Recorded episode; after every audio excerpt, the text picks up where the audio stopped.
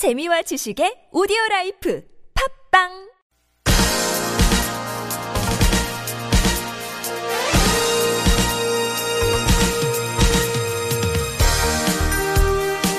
여러분 안녕하십니까 김만흠입니다. 지하철 스크린 도어를 수리하다가 안타깝게 숨진 19살 김군의 구의역 사고 다들 기억하실 텐데요. 사고 직후 출범한 민관 합동 서울시 구역 사고 진상규명위원회가 두 달간의 조사 끝에 결과를 발표했습니다. 정부와 서울시의 안전업무 외주화 또 외주업체의 부적절한 인력 운영 등이 사고 원인으로 꼽혔는데요. 누군가의 부주의라기보다는 우리 사회의 불안전한 안전 시스템이 초래, 한 필연적인 결과라고도 덧붙였습니다. 지금 이대로라면 누구든지 또 다른 김군이 될 수 있다는 얘기인데요. 이에 대해 박원순 서울시장은 시간과 돈이 들더라도 지적 사항을 꼭 실천하겠다고 밝혔습니다. 비용 절감보다 시민들의 안전이 우선인 사회 분위기를 서울시가 앞장서서 만들어야겠습니다. 7월 29일 금요일 열린 아침 시작합니다.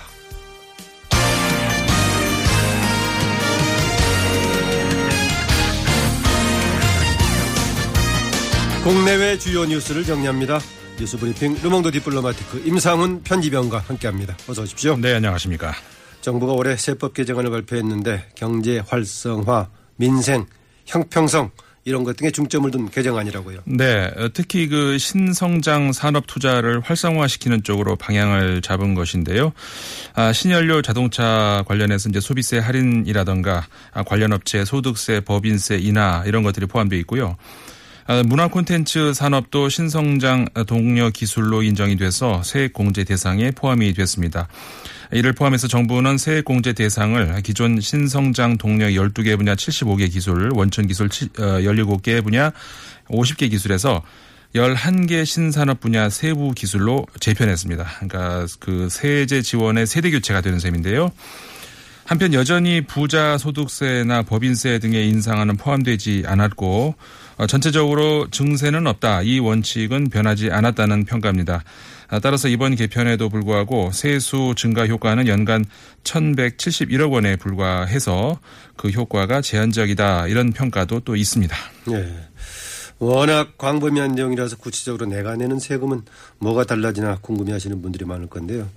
오늘 3부에서 기재부 최영록 세제실장 연결해서 조금 더 구체적으로 알아보겠습니다. 헌법재판소가 김영란법에 대해서 합헌 판결을 내렸죠? 네. 헌법재판소가 공직자의 부정 청탁과 금품 수수를 금지한 이른바 김영란법 아, 이것이 헌법에 어긋남이 없다 아, 결론을 내렸습니다. 아, 논란이 됐던 네 가지 쟁점 모두 합헌 결정이 내려진 건데요. 어, 헌법재판소가 강조한 것은 부패 방지, 그다음에 청렴이었습니다.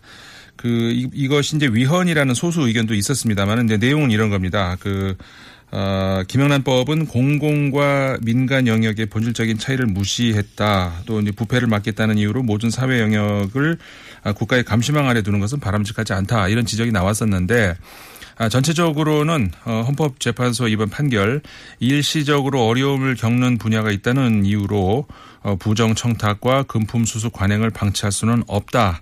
여기에 의견이 모아진 것으로 해석이 되고 있습니다. 아, 헌재 결정에 따라서 이제 김영란법은 두 달 뒤죠. 9월 28일부터 본격적으로 시행됩니다. 우리 사회에 큰 변화가 있을 것 같은 지금 새로운 법인데 어, 잠시 후 이어지는 이슈풀이에서 좀 더 자세하게 짚어보겠습니다. 정가 소식 가볼까요? 새누리당 당권 레이스가 본격화되고 있는데 비박 단일화가 구체화되고 있는 것 같네요. 네. 어, 6명의 새누리당 차기 당권 주자 중에서 3명이 이제 비박계로 분류가 되고 있는데 이 중에서 정병국, 김용태 의원 2명이 아, 단일화를 하는데 합의를 했습니다. 아, 결국 단일화가 답이다 이런 데 의견을 같이 한 셈인데요. 후보, 후보 등록이 오늘 하루만 주어지기 때문에 오늘 안에 아, 여론조사를 통해서 2명 중에 1명은 아, 사퇴를 하게 됩니다. 역시 비박 주자인 주호영 의원도 원론적으로는 단일화에 공감을 하고 있어서 뭐 오늘 중 아니면은 뭐 후보 등록 이후라도 단일화 협상의 길은 열어놓고 있는 것으로 좀 알려지고 있습니다. 아, 한편 친박계는 두 사람의 단일화를 두고 어, 개파 싸움으로 몰고 간다면서 강하게 반발을 하고 있는데요. 하지만 속내는 이렇게 해서 친박도 단일화의 구실을 얻었다 이런 분위기가 어, 감지되고 있습니다. 이주영 의원은 어제 기자회견에서 비박 단일화를 단일화를 결행했다면은 그것은 곧 친박 단일화를 하라는 뜻으로 해석될 것이다 이렇게 말을 했습니다. 예, 친박이 만들어져 가지고 비박이 생겼는데 이제 비박이 단일화한다면은 친박이 비비박이 될지 모르겠네요. 그렇게 됐습니다. 친박보다는 비비박이 또 맞는 말일 것 같습니다. 네. 더불어민주당입니다. 더불어민주당은 이종골 의원이 어제 왔다 갔다 하다가 저정적으로 당권 출마를 선언했죠. 네, 그렇습니다. 이제 뭐 사파전이 확정됐는데 한 명이 추가됐을 경우에 컷오프할 것인가 말 것인가 했는데 컷오프를 한다고요? 결국 하는 것으로 결정된 것 같습니다. 어. 아무래도 그게 흥행에 도움이 되지 않는가 이런 판단을 내린 것 같죠? 네. 20대 국회에서 첫 당선 무효형이 나왔어요. 네. 경북 상주 군위 의성 청송 지역구의 새누리당 김종태 의원 아, 부인 이모 씨가 지난 총선 과정에서 3명에게 1,500만 원의 돈을 건넨 혐의로 어제 징역 1년 집행유예 2년을 선고를 받았거든요. 여기에서 이제 이렇게 되면서 아, 공직선거법상 당선인 직계 존비 속 배우자 300만 원 이상 벌금형에 해당이 됩니다. 그래서 이제 당선이 무효가 됐는데 이번 20대 총선 직후 그 선거법 위반 사례들이 많이 나올 것으로 예상이 됐습니다만은 김종태 의원이 첫 당선 무효의 당사자가 됐습니다. 아, 한편 앞서서 이제 검찰의 영장 청구가 기각됐던 국민의당의 박선수, 김수민, 박주영 의원, 박준영 의원에 대해서 아, 검찰은 보강 수사를 통해서 영장을 재청구했습니다. 아, 국민의당은 여기에 대해서 강하게 반발하고 있는데요. 아, 검찰 측은 4.13 총선 사범 가운데서 이 세 명의 협의가 가장 중요하다고 판단을 한 것 같습니다. 구속 수사를 해야 된다 이런 입장을 다시 내비쳤습니다. 아, 조금 전에 1심에서 당선 무효형을 받은 김종태 의원이요. 어, 총선에서 전국 득표율은 1위를 했습니다. 77% 얻어가지고. 아, 네네, 그렇죠. 그런데 아직도 뭐 2, 30이 남아있긴 합니다만 1심에서 당선 무효형을 받았네요. 어, 뭐 관련 얘기는 이제 오늘 주간 정치, 금요정치 토크에서 조금 더 짚어보겠습니다. 역시요. 신임 경찰청장의 이철성 차장이 내정됐는데 상당히 입지전적인 인물로 소개가 되고 있네요. 네, 그렇죠. 그 어제 내정된 이철성 차장 말씀하신 것처럼 굉장히 그 입지전적 인물로 좀 많이 보도가 되고 있습니다. 가정 형편이 어려워서 고등학교를 마치지 못하게 되자 검정고시로 고등학교 과정을 마쳤고요. 82년도 공채로 순경부터 시작을 했습니다. 그래서 이제 간부 후보생 시험을 통해서 정선 원주 서울 영등포 경찰서장도 어, 거쳤고요. 경남 경찰청장 그다음에 청와대 비서관 등을 거쳐서 경찰청 차장을 역임을 했는데 이제 13만 경찰의 수장 자리에까지 오르게 됐습니다. 그래서 결국은 이렇게 되면 현직 경찰관 중에서 경찰직에 있는 11개 등급을 모두 거쳤던 유일한 인물로 기록이 되게 됐습니다. 그 천만 명이 넘는 고객 정보가 해킹당했다는 인터파크 해킹 사건. 이거 북한의 소행이라고 경찰이 밝혔네요. 네, 경찰청 사이버 안전국 그리고 정부 합동 조사팀이 이번 인터파크 개인정보 유출 사건과 관련해서 이 여기 사용된 해외 인터넷 주소 그다음에 악성 코드를 분석한 결과 북한 경찰 총국이 주도한 범행으로 의심된다 이렇게 밝혔습니다. 과거 북한이 사이버 테러에 사용됐던 방식과 유사하다는 건데요. 경찰은 북한이 우리 기반 시설 공격을 넘어서 국민 재산도 탈취하려는 해킹이 확인된 첫 사례다 이렇게 강조를 했습니다. 아, 여기에 대해서 시민들 어떤 반응이 나오냐면 북한의 소행이라 하더라도 그러면은 이해해 줄 거라는 생각은 하지 말라. 책임질 사람은 책임을 져야 된다. 이런 반응들이 나오고 있습니다. 그게 적절한 지적이죠? 그렇죠. 예. 부산과 울산에서 그동안의 어인몰, 어인몰을 악취 나와서 주민들이 불안해했는데 원인이 부취제와 공단일 것으로 지목이 됐다고요? 네. 그 해당 합동조사단이 어제 기자회견을 했는데요. 아, 부산에서 발생됐던 그 악취 신고 자료를 분석한 결과 부취제일 가능성이 크다 이렇게 밝혔습니다. 부취제라는 게 아, 그러니까 유해한 물질이 유출됐는지 그 냄새로 감지하도록 기체에다 첨가하는 물질인데요. 아, 다량 흡입은 위험하지만 소량은 관계 없다고 합니다. 하지만 이 냄새가 부취제라 하더라도 그 부취제가 다른 가스와 함께 유출된 건지는 명확한 답변이 없었거든요. 그래서 이제 국민들, 저 주민들의 어, 궁금증, 불안이 여전히 남아 있는데 그리고 또 울산 지역 악취 이거는 그 공단에서 배출된 것으로 보인다 이렇게 합동조사단이 밝혔습니다. 아, 합동조사단은 내달 2일 다시 2차 회의를 열고 최종 원인을 발표한다고 합니다. 예, 외신 정 좀 해보죠. 네, 메르켈 독일 총리가 잇단 테러와 유사 테러 위험에도 불구하고 난민 포용 정책은 계속된다 이렇게 밝혔습니다. 아, 미국 대선 소식입니다. 민주당이 힐러리 클린턴 후보 측이 클린턴 본인 그다음에 슐츠 전 전대위원장의 이메일 문제로 곤욕을 치르고 있는데요. 지금 러시아 해킹 가능성이 제기되고 있는 가운데 이 트럼프 공화당 후보가 러시아가 잃어버린 클린턴의 메일을 찾아주기를 바란다 이런 말을 해가지고 지금 민주당이 발등, 발끈하고 있고 공화당 내부에서도 이런 막말에 지금 전전긍긍하고 있습니다. 아, 브라질 당국이 리올, 리우 올림픽에 관련해서 테러 모의 용의자 한 명을 검거했습니다. 아, 브라질 연방 경찰은 이 용의자가 IS와 관련이 있다 이렇게 밝혔습니다. 네, 지금까지 뉴스 브리핑 르몽드 디플로마티크 임상훈 편집위원이었습니다. 수고하셨습니다. 네, 감사합니다.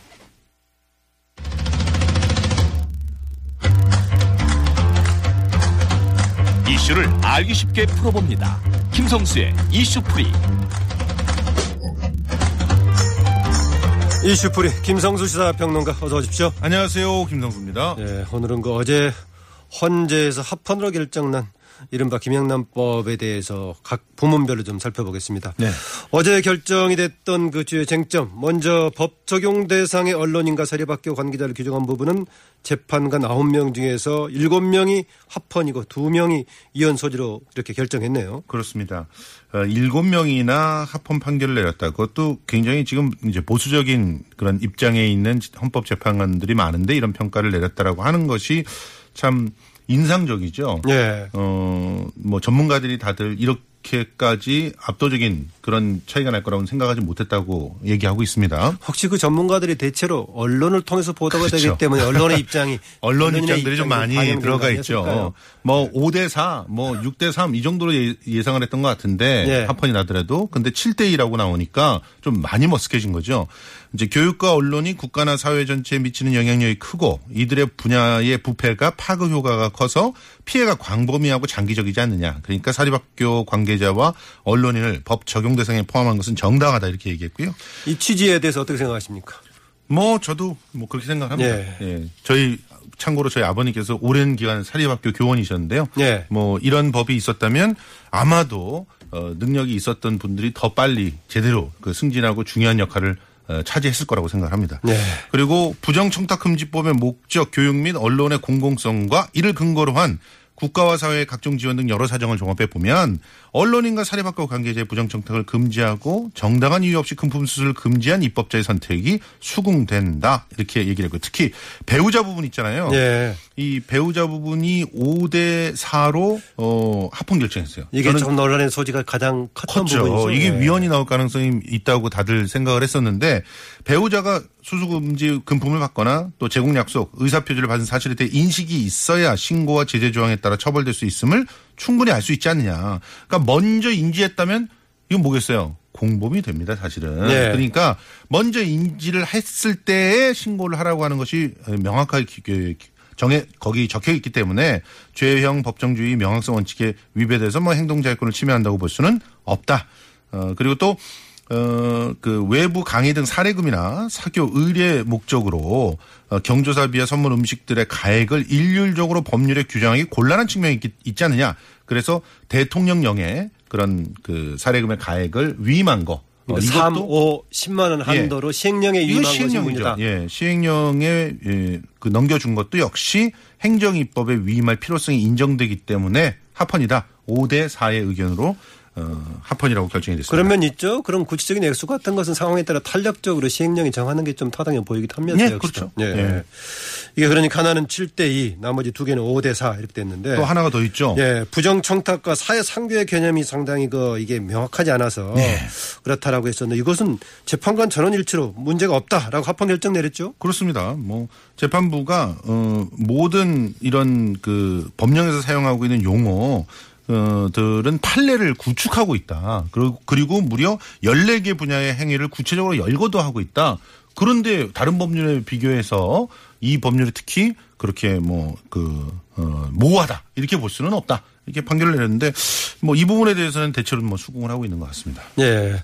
우리가 그 법의 문제를 따질 때 합헌이냐 뭐 유헌이냐 문제가 아니라 그 법 자체가 얼마나 적절한가도 논란이 있는 거 아니겠습니까? 그렇죠. 그래서 이제 헌재 결정이 합헌으로 나왔기 때문에 국회에서 어 지금 이제 개정 준비를 했던 사람이 당장 하긴 어렵지만은 예. 그럼에도 불구하고 법에 대한 논의는 계속 되고 있는 거죠 지금요. 그럼요. 근데 이게 두 가지 갈래가 있습니다. 예. 어, 한쪽 갈래는 더 강화시켜야 된다는 갈래가 있어요.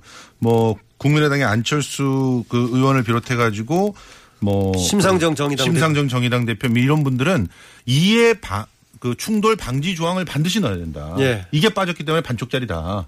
그래서 재개정을 할 때 이 부분을 집어넣어야 된다라는 식으로 강화하자라고 하는 쪽으로 어, 재개정 논의를 하자는 사람들이 있는가 하면 약화시키기 위해서 재개정 논의를 하자는 사람들도 있습니다. 조금 더 소개해 주시죠. 뭐 그러니까 지금 현재 그 국회에 제출돼 있는 김영란법 개정안 4건이 있어요. 예. 그중에서 3건이 농축수산물 등 금품 수시 금지 품목에 제외하는 내용. 그러니까 농어촌 지역 의원들을 중심으로 이제 좀 약화시키자 이런 그 흐름들이 이- 있다고 한다면 어 좀 상대적으로 진보적이고 상대적으로 그 어, 어떤 당의 책임을 지고 있는 그런 사람들의 입장일수록 조금은 더 간경하게 이 법을 만들자라고 하는 그런 어, 흐름들이 나오고 있는데요. 뭐 아무튼 근본적인 법 취지가 훼손돼서는 안 된다라고 하는 그런 그 사- 예, 의견들은 전부 공유하고 있는 상태입니다. 그런데 이게 참 아이러니하거든요. 근본적인 법의 취지를 어, 유지하면서 그러면 그, 그 유지를 한다라고 하는 것은 적용 대상이 많을수록 또 그리고 어, 적용되는 것이 아주 그 뭐 강력할수록 어, 그 법이 에, 잘 살아날 수가 있겠죠. 그런데 네. 지금 현재 약화를 시켜야 된다고 얘기하는 쪽에서는 사실은 어, 법에 대한 규정도 좀 줄이고 어, 적용되는 대상들도 줄이고 그리고 또 그 적용을 받는 강도도 줄여야 된다라고 보고 있으니까 취지가 훼손되긴 굉장히 어렵겠, 저, 저, 존중되기가 굉장히 어렵지 않겠습니까? 그러니까 지금 현재 진행되고 있는 논의가 긍정적인 면도 있고 부정적인 면도 있다. 이렇게 볼 수 있는데 아무튼 뭐 어느 정도는 지금 두 달 정도 기간이 있잖아요. 9월 28일까지. 네. 그러니까 그 가운데 어느 정도 뭐 시행령에서라도 뭔가 개정을 하려고 하는 그런 움직임들은 지속적으로 이어질 것 같습니다. 예, 지난번에 그 시행령 국민권익위가 내놔가지고 여러 가지 공청회들을 거쳤는데 국민권익위 입장은 확정이 됐지만 그렇죠. 정부에서 최종 확정해서 아직 공포하거나 그런 건 아니죠. 예, 그렇습니다. 뭐 조정에 좀 여지는 시행령이 조정에 여지는 있어 보이긴 합니다. 예. 그런데 말이죠. 이게 지금 이제 그 유통업계에서 우려의 목소리를 높이고 있죠 또. 예, 그렇습니다. 유통업계는 당장 실망감을 내비쳤는데요. 어, 일단은 그 백화점 업계들이 제일 직격탄을 맞을 것 같습니다. 그런데 뭐, 이 백화점 업계들도 미리 다 대비했다 이런 얘기도 있던데요. 예, 뭐 4만 9,900원짜리 선물 세트들 많이 만들어 놨다고 하는데 네. 근데 어쨌든 이전에 예를 들어서 한우 선물 세트 그러면 99.9%가 10만 원 이상이었거든요. 그렇죠. 그러니까 거기서 뭐 일부 뭐 좀 2등급, 3등급 고기로 이렇게 묶어가지고 한 9만 8천 원 이렇게 팔던 한우 선물 세트 같은 경우는 이번에 거의 못 팔거나 아니면 소규모 패키지로 팔 수밖에 없는 상황이죠. 어제 보니까 헌재 앞에서요. 예. 그 농민이 5만 원 미만 그 소고기 딱 보여주면서 이런 것밖에 안 된다. 좋은 만큼밖에 안 됩니다. 네, 그거 보여주고 했던 것 예, 같은데요. 예. 그러- 그러니까 어, 백화점 쪽에서는 지금 대비는 하고 있지만 상당히 타격이 있을 것 같다. 이렇게 얘기를 하고 매출 감소는 뭐 기정사실인데 다만 그것을 어떻게 어, 좀 돌파해 나갈 건지 대안을 마련해야 된다는 얘기고 마트 쪽은 백화점보다는 영향이 덜할 것으로 예상하고 있습니다. 그렇지만 소비 위축은 불을 보듯 뻔하다. 역시 명절 선물 세트 거- 걱정들을 많이 하고 있었습니다. 근데 실제로 제일 걱정되는 건 외식이 업계죠. 단가가 센 데들. 그렇죠. 그렇죠. 이 예. 고급 한정식집 들 같은 경우는 뭐 장사 자체가 불가능하다 이런 입장을 내비치고 있고요. 실제로 외식업 중앙회 산하의 연구기관인 한국외식산업연구원이 5월 달에 이미 업종별 영향을 추산을 해봤는데 한정식이 61.3%가 영향을 받는 걸로 나타났어요. 네. 그러니까 어떻게 보면 메뉴의 격변이 일어날 가능성이 높다는 것이죠. 사실은 한식당은 뭐 인건비라든가 이런 것들이 높기 때문에 가격이 나가 쉽지 않아서요. 어, 봐야 될 것 같고 그리고 뭐또 이 외에도 그 그 호텔 업계 같은 경우도 어, 직격탄을 맞는다라고 이렇게 얘기를 하고 있는데 호텔 업계에서도 뭐 일단 식상 식당 자체에서 3만 원 이하로 먹을 수 있는 식사가 거의 없죠. 네. 그리고 이제 와인, 양주 등 고가 선물 세트도 팔고 있는데 호텔에서 이런 것들도 타격이 불가피해서 어, 대책 마련에 예, 열을 올리고 있습니다. 어, 이런 현상들은 기존의 문화라든가 기존의 법 체계 속에서 그랬던 관- 구축이 된 것들이기 때문에 그렇죠. 새 법이 생기면 그 법에 따라서 새로운 문화도 생기고 새로운 관행도 생기지 않겠어요? 그렇습니다. 뭐 호텔이라고 해서 무조건 비싸야 되는 건 아니고 백화점이라고 해서 무조건 10만 원 이상 세트가 있어야 되는 건 아니고요. 그리고 이런 통계도 있습니다. 10만 원 이상의 선물 세트를 주고받는 음, 사람들은 전체 10% 정도밖에 안 된다는데요. 네, 이슈풀이 지금까지 김성수 시사평론가였습니다. 수고하셨습니다. 고맙습니다. 저는 잠시 후에 금요정치 토크 외로 돌아오겠습니다.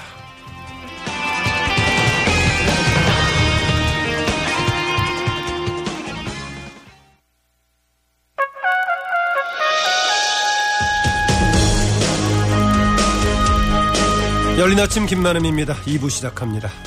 한 주간의 정치 뉴스 그 이면을 들여다보는 시간이죠. 금요 정치 토크 왜?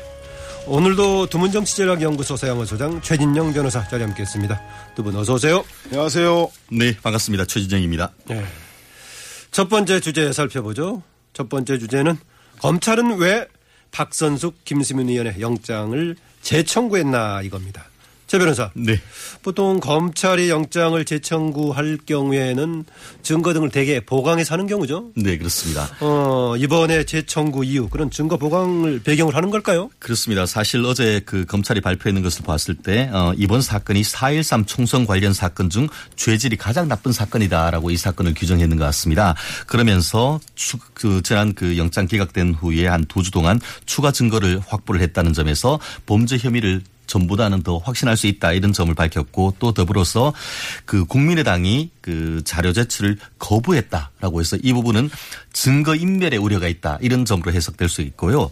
또 마지막으로 보면은 그 왕주현 사무부총장이 구속됐는데 어 그것보다 더 윗선에서 더 많은 일을 했던 사람에 대해서 구속영장을 기각한 것은 이른바 형평성에 어긋난다라고 해서 구속수사의 필요성이 있다라고 해서 이 청구를 했었는데 어 전체적으로 봤을 때는 나름대로 열심히 했다라고 보는데 구체적으로 어떤 점에서 증거가 보강됐는 점에 대인지에 대해서는 명확하게 밝히지는 않은 것으로 지금 나타나고 있습니다. 네, 어쨌든 간에 검찰은 재청구할 테니까 거기에 타당한 이유를 대기는 하겠지만은 그게 정말 실질적으로 효과를 발휘할지는 두고 봐야겠는데 국민의당은 굉장히 반발하고 있어요. 의원총회까지 열면서 무리한 재청구다 강하게 반발하고 있는데 서영호 소장 네.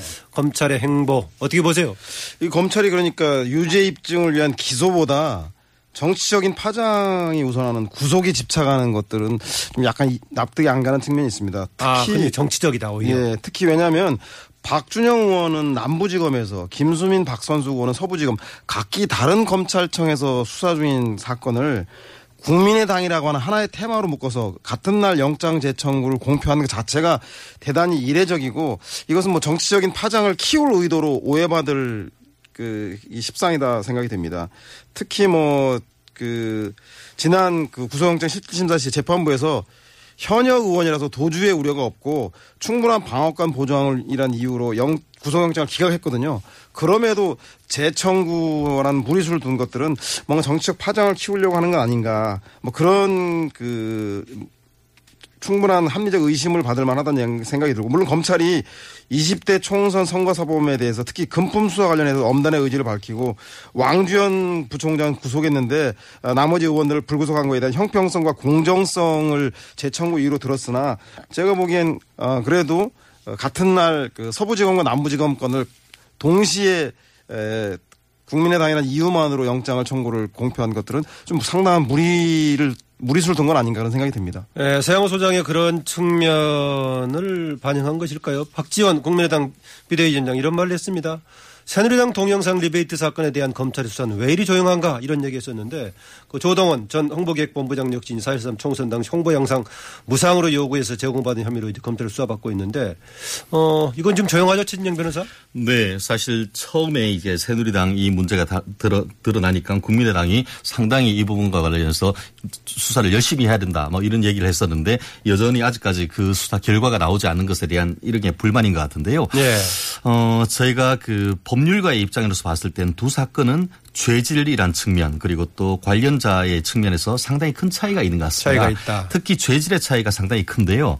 사실 새누리당 이번 사건 같은 경우에는 이른바 돈을 절약하는 과정에서 이것 좀 무상으로 좀 더 해달라라는 것이 문제가 됐다는 되- 되는 반면에 절약하는 측면에서 그렇죠. 그런데 국민의당 같은 경우에는 리베이트로 2억 원을 받아놓고 또 리베이트 금액까지 선관위에 보전 청구해서 실질적으로 1억을 받았지 않습니까? 그리고 거기 더불어서 그거를 은폐하기 위해서 허위 계약서까지 작성했다는 그런 의혹을 받고 있습니다. 결국 국가를 상 공선법 위반이란 공통점이 있지만 더불어서 국민의당은 국가를 상대로 억대의 사기를 쳤다는 이런 점에 있어서 검찰은 사건 자체를 다르게 본다는 그런 점이 있고 또 하나는 지금 관련자가 국민의당 같은 경우에는 사- 이미 사무부총장은 구속이 됐고 실질적으로 의심을 받고 있는 박선숙 사무총장 내지 지금 현역 의원이 관련됐고 또 더불어서 어 지금 뭐 브랜드 호텔이라고 해서 운영하던 지금 어김 의원 같은 경우에 실제로 의원이 깊숙이 관련돼 있다는 점에서 새누리당과 뭐 조동원 물론 그 홍보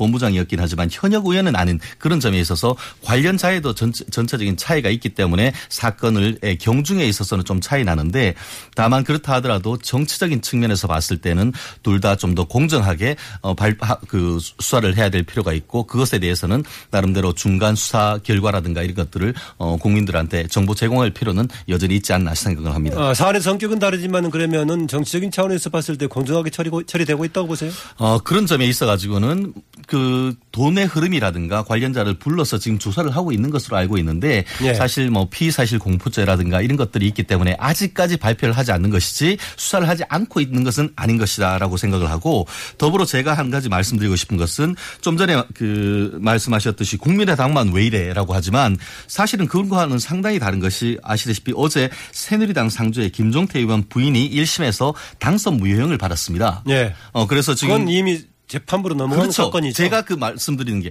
지금 만약에 검찰에서 이것을 정치적으로 한다고 하면은 오히려 지금 현실적으로 아직까지 지금 그 새누리당 의원 같은 경우에는 기소돼서 만약에 확정이 되면은 별이 떨어지게 생겼는데 아직까지 이 훨씬 더 죄질이 더, 더 무겁다고 하는 사건은 기소조차 안 했다고 하면은 과연 누가 누구를 더 그 봐주는지에 대해서는 사실은 국민이 보기에도 다를 수밖에 없기 때문에 결국 제 말씀드리는 것은 case by case 하나하나 케이스를 보는 것이지 왜 나만 갖고 그래 보기에는 조금 더 무리가 있지 않나 생각을 합니다. 아, 여러 가지 얘기를 지금 이제 최진영 변호사가 했는데 절약 대 리베이트.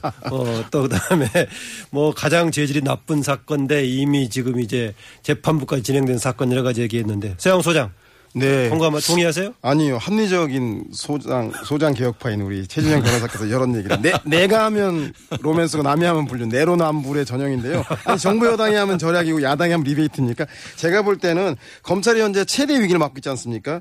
우병우 진경준 사, 그 사건으로 인해서 자칫 그두 사람의 문제가 검찰 개혁으로 어, 특히 그들이 가장 두려워하는 기소 독점이 깨지는 그 공수처라던가 어, 검찰의 기소권 문제까지 확대되는 거에 대해서 어, 이런 이슈를 차단하기 위해서 국면 전환을 하기 위해서 무리한 무리수를 두는 건 아닌가라는 생각이 듭니다. 물론 어, 20대 국회 첫 금품수 사건이고 국민의당이 거기에 연루돼 있고 새누리당하고 더민주는 친박 대 비박, 친문 대 비문 이것이 훨씬 더 큰 이슈이기 때문에 언론이 이렇게 그 시의성과 여론 관심을 이유로 언론이 이런 보도를 하는 건 이해하지만 검찰 수사까지 이렇게 형평성과 합리성을 갖추지 못한다면 국민의당은 물론이거니와 국민들을 법 앞에 평등하다는 국민들을 설득할 수 있을까요? 이런 점에서 제가 볼 때는 아, 여- 그 국민의당에서 이 문제를 어, 사드 반대하에서 정부여당이 미운털이 박힌 게 아닌가. 우병우 진경준 문제 때문에 아, 검찰 개혁을 강하게 요구하는 국민의당을 소위 말해서 어, 어, 차단하기 위해서 이런 걸 하는 거 아닌가라는 정치적 의심을 의도를 의심하는 것은 뭐 저는 대단히 합리적이라는 생각이 듭니다. 아 검찰 지금 뭐 완전히 비리 덩어리 사건이라고 볼 수 있겠죠? 아, 그럼요. 그 사건에다 검찰 개혁에 대한 사전 방어용이다. 네, 저는 그렇게 그렇게 보세요? 그렇게 의심할 수도 있을 것 같습니다. 왜냐하면 그 아까 말한 대로 여당이 하면 절약이고 야당이 하면 리베이트라는 생각이 검찰도 갖고 있다고 한다면 이건 심각한 거 아닌가 생각이 듭니다. 어, 최진영 변호사 그렇습니다. 네, 아까 절약이란 말씀은 무슨 말이냐 하면은 돈을 더 달라는 것이 아니고 일단 당에서 새누리당에서 당신들한테 줄 돈은 이렇게 돼 있다. 근데 그, 그것보다 추가적으로 줄 돈은 없다. 대신에 그런 관련이 있고 하니까 이 추가적인 동영상 같은 거를 더 만들어 달라 해서 무료로 제공했는 게 문제가 되는 게 이 사건입니다. 여기에서 어떻게 뭐 국가에 대해서 돈을 더 달라고 했는 그런 사안이 전혀 아닌 것이죠. 네. 아 그리고 또 지난주에 우리 어, 소 소장님이 아저뭐 우병우 사건과 관련해서 아 최 변호사가 청와대에 있지 않아서 그런 내용을 모른다 했는데 아유, 이게, 이게 법조인이 아시면서 왜또 이렇게 잘 아시는지 모르겠는데 어, 새겨놓고 있었군요. 그 검사들하고 제 뭐 동기도 있고 합니다만 그분들은 우리가 아무 관심이 없습니다. 중요한 거는 자기 앞에 있는 이 사건을 해결하는 데 관심이 있는 것이지 그것이 우병우, 진경준 뭐 검찰의 어떤 위상 이거하고는 평검사들 그 현장에 사는 분들은 사실은 그 사건 하나 해결하기에 바쁩니다. 그렇다는 점에서 좀 더 거시적인 안목이 가진 어떤 뭐 소수장님의 어, 견해에도 뭐 상당 부분 의미는 있긴 있습니다만 실질적으로 그 검사 하나 한 사람은 자기 앞에 있는 사건을 최대한 해서 서로 경쟁하면서 진실을 밝혀가는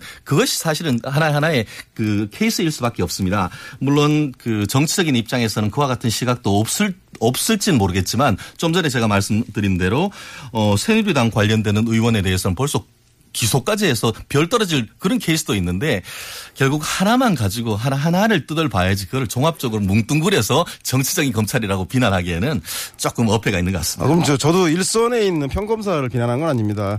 그 부장검사의 그 독선과 회길에 맞서서 목숨을 끊을 수밖에 없는 저항권을 갖고 오지 못한 고생하시는 일선 검, 평검사를 나- 탓하는 건 아니고 위, 위에 있는 정치검사로 불리기 쉬운 이런 진경준, 우병우 수석 같은 의혹을 받고 있는 사람들에 대해서 정치검찰이라고 비판하는 거지 일선에 고생한 평검사를 전체를 폄훼하는 건 아님을 어, 우리 출근하시는 검사님들은 유념해서 업무에 충실히 하시기 바랍니다.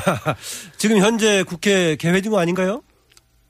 그렇죠? 개회 중이죠, 지금이 국회요. 네, 회기는 개회 중인데 네. 어떤 본회의가 열리지는 않고 있는 걸로 알고 그 있습니다. 회기는 개회 중인 상황인데 지금 그러면 이것도 지금 체포 동의안을 국회에 제출해야 되는 상황 아닌가요? 지금 임시회가 지금 진행되고 진행이 있는 되고 있죠, 중입니까? 지금. 아, 예. 그렇다고 어제 추경 때문에 임시 예. 아, 예, 한 걸로 알고. 황교안 총리 예, 예. 보고도 하고 그렇다고 있으니까요. 구속영장이 어, 된다고 하면은 그것에 대해서는 뭐 지금 어 의회의 동의 절차를 지금 밟아야 될 것 같은데 참- 지금 현실적으로 그, 그와 같은 것이 가능할지 결국 방, 그렇게 된다고 하면 또 방탄국회 그런 논란도 그 또또 한 번 또 수면 위로 떠오를 가능성도 없지 않을까 국회. 입장이 참 애매할 것 같은데요. 지난번에 이게 기각됐던 것을 다시 재청구했을 때 또 나름대로 국민의당에서는 타당한 주장을 할 건데 이때 어- 어느 정도로 대처하는 게 국회가 적절하다고 보세요. 세영원 소장. 아 저는 뭐 그 자칫하면 또 방탄국회 네, 그래서. 그 검찰의 의도는 의도고 어, 박선수 그 기- 어, 우리 김, 김수민 김수민, 네. 의원에 대한 리베이트 리베이트이기 때문에 이 문제를 가지고 제가 국회 차원에서 만약에 영장 그 어, 체포 동의안. 체포 동의안이 발부된다라면 국회가 막을 명분은 약하지 않는가라는 생각이 듭니다. 이, 아. 어, 국회 동의안은 공의안대로 처리해주고 하지만 검찰이 이것이 정치적인 목적으로 이용되지 않도록 하는 것들이 타당한 것이 아닌가. 그것이 국민의 아, 법 상식과 아, 맞는 게 아닌가라는 생각이 듭니다. 만약에 구속영장 발부하는 것이 떨어진다면은 그동안 이 문제를 벗어나서 지금 새로운 국면으로 뭔가 안정감을 찾아가던 국민의당 안철수 대표 퇴진 이후에 안정감을 찾아갔었는데 다시 타격을 받을 수 있겠네요. 네, 저는 제일 중요한 것은 내부적으로는 지금 현재 고정 지지층인 호남과 안철수 전 대표의 대선 후보 지지율이 떨어지는 걸 통해서 지지 기반이 흔들리고 있고 밖으로는 새 정치 이미지를 통해서 그 지지세를 확장하려고 하는 그 확장성들이 차단당하는 것이 가장 큰 문제고요. 아, 무엇보다도 지금 현재 어, 안철수 대표가 사퇴한 이후에 그 안철수 지지율이 떨어지자 당내에서 안철수 사당화 반대 목소리가 나오기 시작했고 그리고 어, 안, 그, 손학규라던가, 그리고 정운찬 총리, 전 총리 등을 불러들여서, 어, 당을 활성화시켜야 한다라고 하는 얘기들이 나오고 있는 걸로 봐서 자칫 이것이 호남, 당내 호남계와 안철수계의 앙금, 어, 금이 가기 시작하고 나중에 연대 틀이 깨질 수 있는 단초가 될 수 있는 건 상당히 큰 악재다라는 생각이 듭니다. 아, 어, 이 반대로 검찰의 영장 재청구가 기각이 될 수도 있죠. 네, 여전히 그 가능성이 상당히 크고 실제로 영장이 추가적인 증거가 뭔가 특별한 것이 없지 않다고 하면은 있지 않다고 하면은 사실 영장 기각될 가능성도 상당히 있습니다. 만약에 네. 그렇게 될 경우 어, 소 소장님이 얘기했는 대로 정치 검찰이라는 비판의 어, 역풍에 상당히 휩- 휩싸일 수밖에 없는 그런 것 같은데요. 혹시 영장 담당, 담당 판사가 지금 바뀐 것 어, 아닌가요? 그거는 이제 매일 매일 바뀔 수가 그러니까요. 있습니다. 그걸 그렇기 또 기대하고 하는 것도 있을 것 아, 같은데. 반드시 그런 건 아닌 것 같고 어. 다만 말씀드렸듯이 검찰도 추가적인 증거를 확보했다라고 해서 혐의 입증에 상당 부분 어떤 자신을 보이고 있는데요. 그럼에도 그럼에도 불구하고 지금 김경진 그, 어, 국민의당 의원 같은 경우에는 어, 국민의당이 증거자료 제출을 거부했다라고 발표한 것에 대해서 당에 대한 명예훼손이다라고 하면서 상당히 강한 비판을 하고 그런 있지 적이? 없다. 그 예, 얘기겠죠? 그렇게 얘기를 하고 있기 때문에 결국 영장이 기각된다고 하면은 결국 검찰이 정치 역풍을 맞을 것이고 만약에 영장이 발부된다고 하면은 그와 같이 강력하게 비판을 하던 그 국민의당이 상당히 머쓱해지는 상황이기 때문에 결국 달려가는 두 기차가 예. 어떤 식으로 발- 할지 결국 관건은 법원이 잡고 있다 이렇게 볼 수가 있을 것 같습니다. 이 주제는 여기까지 하고요. 두 번째 주제 보기로 하죠. 다음 주제입니다. 새누리당계 비박계는 왜 후보 단일화에 합의했나 이 주제입니다. 비박계 당대표 후보인 정병국 의원, 김용태 의원 여론조사를 통해 후보 단일화하자라고 합의했는데 이제 그 주호영 의원도 가능성을 남겨놓고 있는 상태입니다. 이미 어느 정도 예상은 됐죠. 네, 그럼요. 어, 친박이 망해도 3년은 갑니다. 당정청을 장악한 거대 주류 친박에 맞서서 1점 돌파 전략으로 역량을 비박 후보 단일화로 결집해서 이 문제를 돌, 전당대회를 돌파하겠다는 취지인 것 같고요. 이 얘기는 어, 인물 선거가 아닌 구도 선거로 하겠다. 즉 공천 개입 친박 패권 총선 패배에 친박 심판론으로 이 전당대회를 치르겠다라고 하는 어, 그런 것이 제가 보기엔 그 가장 중요한 명분으로 삼는 그 비박이기 때문에 아, 그것을 그, 구- 그 명분에 맞는 단일화는 당연히 필수적인 것 같습니다. 뭐 특히 뭐 부수적이긴 하나 경제적인 실리 문제로 소장파에게 1억 기탁이라는 건 상당히 큰 부담이기 때문에 아마 오늘 후보 마감 등록일인데 오늘 등록일 마감 전에 아마 여론조사 결과를 해서 발표해서 아, 결, 결정이 나면 기타금 1억도 절약할 수 있기 때문에 오늘 아마 그래서 전격적으로 실시하고 있는 것 같습니다. 2년 전 7.14 전대 때는 8천이었는데 이번에 보니까 2천만 원 올라서 이렇게 됐네요. 물가가 올라서 그런가요? 정치권에 있는 분들 돈이 많으신 모양이에요. 네, 전정 변호사. 네네. 어, 반면에 그 이른바 친박계로 분리됐던 사람은 끝까지 간다는 소리를 자주 했기 때문에 조금 그 후보 단일화 쪽은 덜한 쪽인데 유주영 의원은 또 할 수밖에 없지 않냐 그런데 친박이라고 불려야 될지 아니면 비비박으로 불려야 될지 모르겠어요. 그렇습니다. 참, 이참 굉장히 재미있고 그 구도가 참 그 흥미로운데요.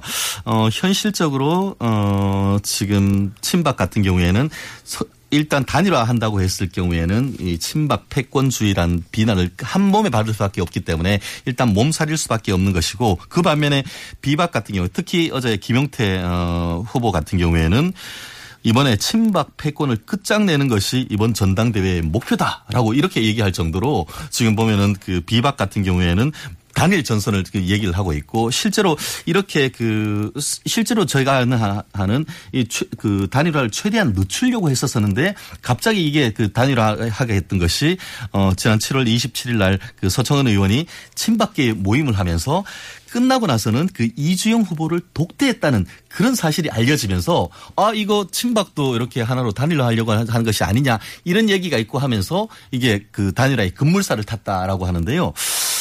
어, 현재 상태에서는 어, 특히 오늘 같은 경우에 김용태 의원과 어, 이그 정병국 의원이 꿈을 어떻게 꿨는지 오늘 결과가 나올 것인데 친박계가 만약에 단일화된 아, 비박계가 단일화된다고 하면은 상당히 유력 후보 강력한 어떤 어, 후보 후보가 되지 않을까 저는 그렇게 생각을 합니다. 아, 이정현 의원, 한성교 의원, 이주영 의원 이른바 친박계 중에서 어, 점 찍어놓은 사람이 있을까요? 서양원 소장? 제가 보기엔 이번에 그 친박의 전략은 친박 관역 치우기.